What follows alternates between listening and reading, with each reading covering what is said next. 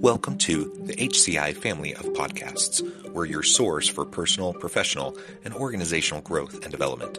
We share our own original research, explore industry trends, and interview executives and thought leaders from across the globe. Join us for practitioner oriented content around all things leadership, HR, talent management, organizational development, and change management. Maximize your personal and organizational potential with the HCI family of podcasts.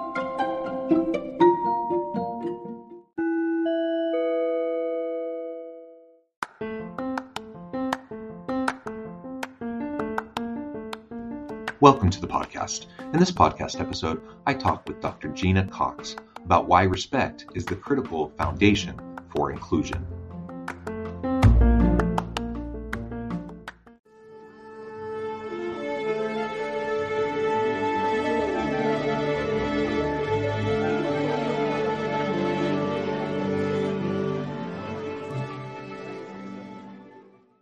Dr. Gena Cox, welcome to the conversation today. Oh, it's really a pleasure to be with you, John. It is a pleasure. You're joining us from Florida. I'm south of Salt Lake City in Utah. And today we're going to be talking about diversity, equity, inclusion, and belonging. And we're going to hone in on the idea of respect and the role that respect plays as a critical foundation for inclusion work. As we get started, I wanted to share Dr. Cox's bio with everybody. Dr. Gena Cox is CEO of Feels Human LLC and is an organizational psychologist and executive coach who helps leaders optimize their impact and influence, make career pivots, and build inclusive, respect to lead organizations. She is the author of Leading Inclusion, an award winning guidebook that shows how to counter the typical disappointing outcomes from diversity, equity, and inclusion work. Her TED Talk, Yes and Careers, encourages an exploratory approach to building a purposeful career. She is a prominent voice on human centered leadership, helping leaders see that inclusion tops diversity and must be powered by respect at the center. I love everything about that. Gena, anything you would like to highlight by way of your background or personal context before we dive on in? I think you know a couple of things I'd mention very quickly is that um, you know for decades I've worked in corporate America, and I think of myself as someone who really focuses on leadership impact. And for all of those years, one of the things that I often used as as the source of the data that helped me guide leaders as I was advising them was employee opinion uh, survey data. And so I, I think about these issues through the lens of someone who's heavily steeped in the language and the issues that pertain to leadership effectiveness, uh, employee opinions, employee engagement, and so on. And over those years, this conversation about DEI um, has always sort of been in a box. In fact, it isn't um, a topic that I ex- uh, consulted to or advised my clients uh, about in that sort of way that I talk about it today, a much more expansive way, because people tended to see it as sort of a sliver of something, not a core issue. Uh, and so, if there's one thing I want uh, listeners to think about, it is that you know you can't call yourself an effective leader mm. unless you are really able to lead. Uh, you know, 100% of the people who you might hire or who um, report to you. So, my background uh, as a psychologist is really pertinent to the conversation because that's the lens that I bring to everything. Um, and one other thing I would mention is that I'm an immigrant to the United States. I came to the country when I was about 20 years old. And strangely, I, I, can see myself sometimes looking down on my experiences, sort of watching everything along that journey, which I think has given me a particularly um, a, a, particular lens and certainly um, a long-standing way of sort of thinking about these issues from the outsider's perspective. Yeah, well, thank you for that additional background and context. I think that's wonderful. I'm really excited to dig into this, and I appreciate you taking time out of your busy day to share your experience and your expertise. Let's start by just framing out the traditional DEI, some some ag the belonging piece onto that DEIB um, conversation. What do you feel is missing there? I mean, it's gained traction in recent years, which I think is a good thing. Um, I think more organizations are paying attention to DEI stuff than perhaps were even a decade ago. Um, but we also are in a really polarized world right now, um, politically, socially. Right? Um, it's it's it's a difficult arena to play in, um, and and certainly it can be messy. So, what do you think organizations and leaders are currently missing? in the DEI conversations, despite you know, perhaps their best efforts or best intentions. Oh, absolutely. Um, I do think there has been more effort and I do see progress. So I'm an eternal optimist. And so I'm sitting here, even in this environment that is quite disruptive and disrupted and doesn't feel comfortable. I am sitting from a position where I believe things are going to get better, are getting better. It's too slow, but I, you know, good intentions and all that.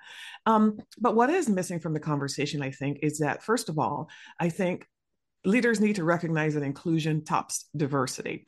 And so what I noticed um, in the last three years, as more leaders got involved in this conversation, is that there was a headlong rush to hire more people from underrepresented groups. Not a negative thing, but there's a but, which I would I will explain. And then there was this dive into implicit bias training, and the the diversity focus, the focus on representation, while it's important for leaders to understand that and to get it right and to do better, it tended to take over the conversation when the reality is that no matter how many people from underrepresented groups you hire, if you don't have a foundation of inclusion, they're not going to stay in the organization. Yeah. So, one thing that leaders are uh, missing is that, you know, bringing people into the organization where an organization that isn't ready for them feels like being the 11th person at a dinner party. You know, you come in, you're like, where's my chair? Where's my fork? Mm-hmm. Where's my spoon? And you blame the host, your manager, yeah. your leader, your yeah. organization. Why didn't you take care of me? So that's one thing. But the, the core issue, the core thing that's missing is a is a focus on respect as a value that can be used as a organizing principle to help all employees in an organization know how to behave in dealing with one another, their managers, and their uh, customers. Yeah, well said. I often talk, um, whether it's students at the university or um, individuals in an organization through coaching or a training session that I do, I often talk about the importance of just the foundational component of mutual accountability and trust and always showing everyone around you dignity and respect just mm-hmm. treating people with dignity and respect um, when you do those two things mutual accountability and trust and dignity and respect as founding core principles and you build other efforts around those a lot of at least the low hanging fruit stuff will take care of itself and mm-hmm. and you'll have a better framework for for them crafting the systems the policies practices and procedures um, around uh, this inclusive type of a culture and environment that you talk about you know when we talk about inclusion or belonging culture it's it's not just about having you know a diverse group of people around the table it's it's helping everyone feel needed, wanted, valued, that they can bring their whole authentic self to the workplace and they can contribute in meaningful ways each and every day. Um, that's for everybody. So if you come from a marginalized group, uh, a disadvantaged group of some sort, um, certainly that's for you, so that you feel safe and you feel included and you feel like you have an opportunity to to really be a part of the team and contribute in meaningful ways. But it's for everybody. Like that's if if you build on this foundation of of respect, that then builds trust, uh, it it benefits everybody. The rising tide lifts all ships, right? Yeah, absolutely. And, you know, from my perspective, respect is an under attended to and undervalued uh, variable in that equation because, truthfully, uh, respect is the number one thing that employees say or disrespect. Uh, it's typically cited as the number one reason why employees choose to leave a particular manager or organization. Mm. And for those employees who feel that they are respected, there's a real, you know, payoff in terms of uh, employee engagement uh, and satisfaction mm-hmm. and collaboration mm-hmm. And so on. So there's a big upside to the respect thing. The other thing is, of course, that respect precedes trust. You can't build trust until you are respected. And it tends to be the calculus, the, the, the, determination as to whether I personally feel respected, tends to be an assessment that happens very rapidly. Whereas trust is sort of more of a long game, you know, you build it over time. And so if you don't have the foundation of respect, a lot of these other more lofty and more commonly discussed outcomes are not achievable. Yeah, yeah, and you've you've already mentioned inclusion. I've mentioned belonging. Um, you've mentioned respect. Why do you feel like, um, you know, with the movement towards this this focus on inclusion and belonging, why do you feel like moving towards respect as a focus is is a better approach? Well, it's a better approach because, first of all, I think we have some sort of a PR problem with the DEI acronym. Not mm. that there is anything wrong with what those individual letters mean D, D for diversity, E for equity, and I for inclusion, but I don't think people necessarily understand them. I also yeah. think that certain individuals have done a very very good job of turning those positives into negatives and because mm. employees never understood the terms never had any skin in the game anyway nobody's really fighting for them so just from a practical level i see value in talking about something that really is very important but hasn't been handled that way and is a universally valued outcome i think every employee in the world desires respect and it gets talked about very quickly. The other thing that's really interesting to me, though, about respect and somewhat unique is that respect is the specific outcome that employees from underrepresented groups say that they seek. They don't say mm. they seek equity first, they don't say they seek uh, inclusion first. They always say respect because uh, if you look at the literature from the psychological science, what you will discover is that uh, a majority majority group members definition of respect and the definition of respect from minoritized people are different they're not the yeah. same thing and so you find these situations where people leave organizations and they resign and they say to their manager i'm leaving because i felt disrespected and the manager goes what are you talking about I didn't, I didn't mean anything. I didn't do anything. And then they say, well, what did I do? And the person tells a story and then they still don't get it. Part of that is because their definitions of respect are different. The second is that uh, people from minoritized groups um, tend to be on alert. They tend to be much more attentive to this outcome, yeah. this respect outcome. And furthermore, data suggests that um, majority group members focus on being liked and interpersonal niceties but in people from you know underrepresented groups when they talk about respect they're talking about a much broader concept that includes not just the interpersonal niceties, but also being heard and being valued. Yeah, well said.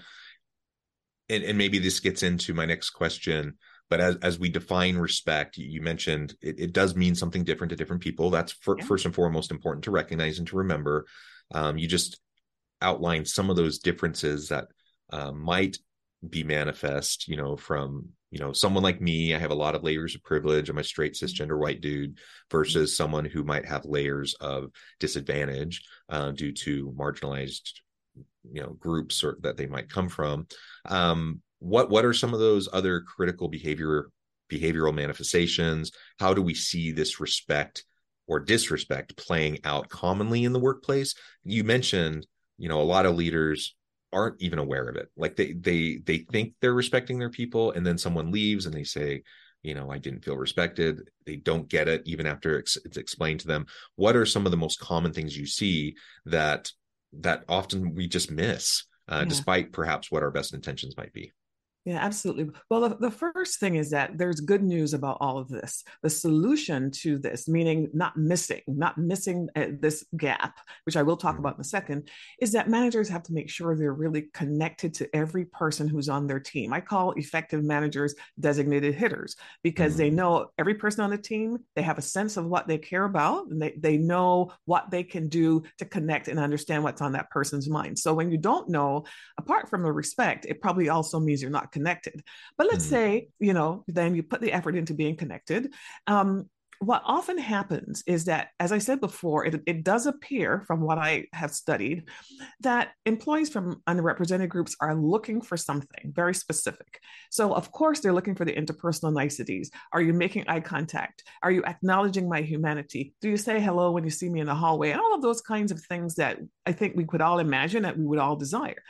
Mm-hmm. But a critical issue is that many employees, specifically from these minoritized groups, when they leave jobs, say their managers do not interact with them sufficiently. And specifically on the dimension of feedback, they say, mm. not only do they seem to be avoiding me, they don't give me feedback. Now, this idea of feedback is really powerful because they're not just saying I don't get good feedback. They're not just saying I don't, you know, that I don't hear the good stuff. They're saying I don't even hear the bad stuff. So what they perceive is that they're sort of out there on a limb, unaware as to whether they're doing poorly or doing well. They don't really have any any feedback that will let them know that. And so they spend a lot of time and a lot of energy worrying about things perhaps that they don't need to worry about, meaning that sometimes they think they're not doing well when they are. And conversely, they don't recognize when something bad, you know, when they aren't doing well. And so it feels like they've fallen off a cliff when one day somebody says, well, you're not a good performer. Either way is, is bad news. That's one thing managers should focus on is giving feedback. Another which I can relay this story that's top of mind because it's something I'm, you know, I helped a client with several months ago, but I'd heard this story many times before is when an employee comes into an organization and they're, you know, they find their stride. They're like, okay, I can do this. And then they start sharing their ideas and they're thinking, well, you know, wow, I'll be a sort of part of the system. And and they start to share the ideas and they don't get feedback. They don't get acknowledgement of their ideas. No one says, well, thank you, Gena, for sharing that. Or Paul, did you hear that this was that Gena came up with this idea and did this thing? And and worse, is when the manager takes the employee's ideas and runs with them, but doesn't give them credit. Now, this can happen to any employee, regardless of who they look like, uh, what they look like. And so I'm not suggesting that these things only happen to underrepresented employees, but I am saying that for that group, their expectations of this kind of positive reinforcement or the need for it is very, very strong. And so they mm. are very attentive when they don't get it. That leads to sort of a spiral of uh, you know, high expectations not met, and then sort of this downward thing unless something comes along. So there's that. Um, another thing I would say, John, uh, about sort of the practical manifestation uh, of respect is that often um, what I hear directly from employees that, you know, people that I've coached and so on is that there is this sense that I'm good enough for certain things or I'm given exposure to certain kinds of things, but I don't get the high visibility roles. I don't mm. get to be directly in front of the customer, but I could be on the phone call for the, you know, behind the scenes kinds of work. And when the opportunities are doled out that would provide me maybe you know opportunities to be in the parts of the business that generate revenue or where the product is created I never even know that these opportunities exist. So, mm. even something as simple as making sure that all opportunities are clearly communicated is an element that can be put into the category, the broad category of respect. Yeah, I think that's fantastic. Like, we just need to allow everyone on the team to contribute in these various ways and sometimes and again i don't think it's always a nefarious thing on the in the mind of a you know, of right. a leader saying, I want to exclude one person, I, I want to, but, but, you know, it, it, some of it's implicit bias sometimes, some, sometimes it's just, you kind of have your go-to people, the people you know, the people you're comfortable with. You're like, they're my go-to person. I'm just going to put them on this important call. I'm going to put them on this important project. Mm-hmm. And that in and of itself is a fallacy from a leadership perspective, regardless of whether we're talking about DEI stuff, just from a general respect standpoint. Like mm-hmm. that's a big problem. And that's a common problem that I think a lot of leaders fall into. So I think that's super important. And the the feedback piece. Uh, I really appreciate you honing in on that. Um, we know that that people need feedback to grow and develop they want feedback especially you know i you were talking about um, minoritized groups in particular but I, I, was also thinking as you were talking about that uh, about younger millennials or gen z workers they often express the same types of frustrations of leaving because they don't feel invested in they don't feel supported they don't feel coached or mentored they don't feel like they're getting the feedback that they need and mm-hmm. a lot of leaders when they hear that they're just like oh these entitled people you know they they w- what do they think? I'm just going to sit around all day and try to give them feedback? I'm like well yeah i mean that's that's your job. You're a leader. You're supposed to coach and mentor and provide feedback. But it is a different mindset i think between you know perhaps an older generation of straight white men like myself versus younger generations or those from disadvantaged groups uh, or whatever like they just have a tend to have a different mindset around these things and we need to be aware of that.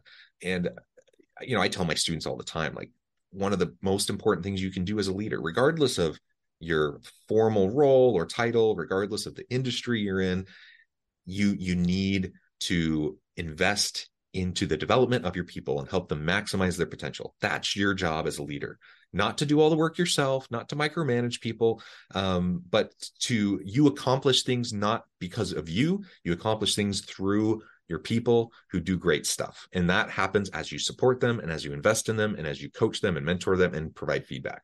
And for this DEIB and respect conversation, yeah, that is such an important, essential component that I think a lot of times just gets missed.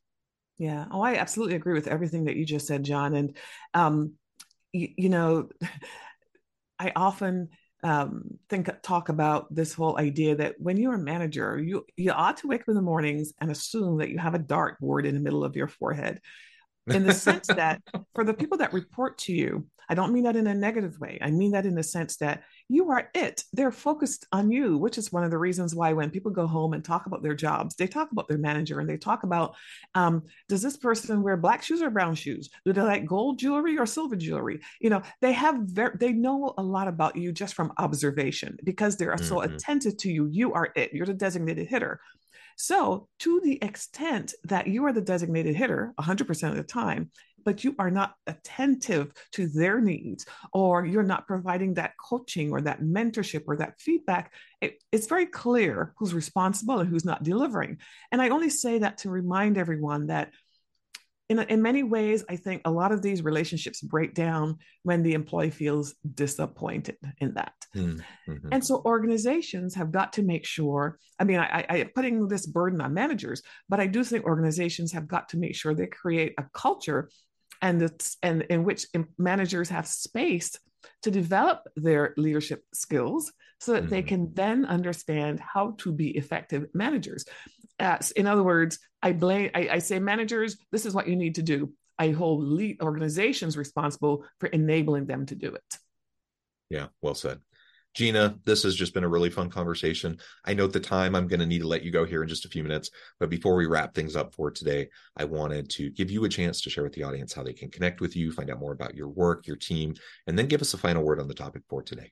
Oh, absolutely. Thank you for that, John. Well, you can find me at my website, uh, genacox.com, and Gena is spelt with an E. Don't ask me why. G E N A C O X uh, dot com. And on the first page, the front page of my website, I do have uh, uh, an ebook if you're interested in knowing more about my perspective, uh, specifically on respect in the workplace and how you might think about it, how you might operationalize it, and how you might measure it or assess it in, in people with whom uh, you work. You're welcome to have that down download uh, at my website.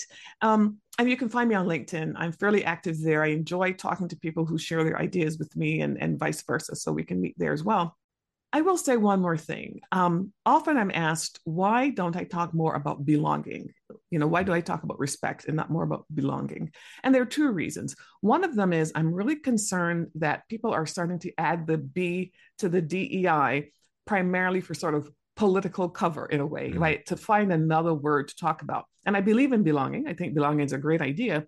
But I also find that it's very hard for people to define it. Mm-hmm. It's hard for people, when you ask other people, do you feel it? It's really hard for them to explain what they mean. And there's great variability in those explanations.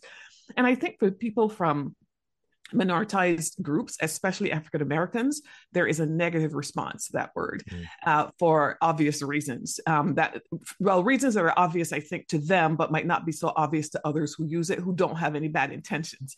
So it's not ever going to be embraced, I don't think, especially by Black Americans.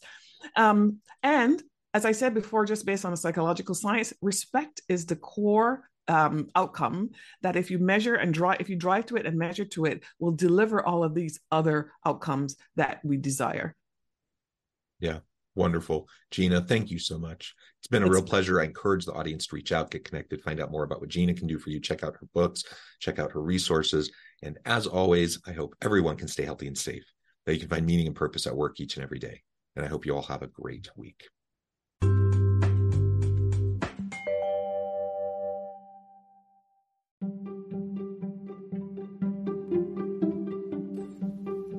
Thanks for joining us for this episode of the podcast. We hope you stay healthy and safe, and please join us again soon.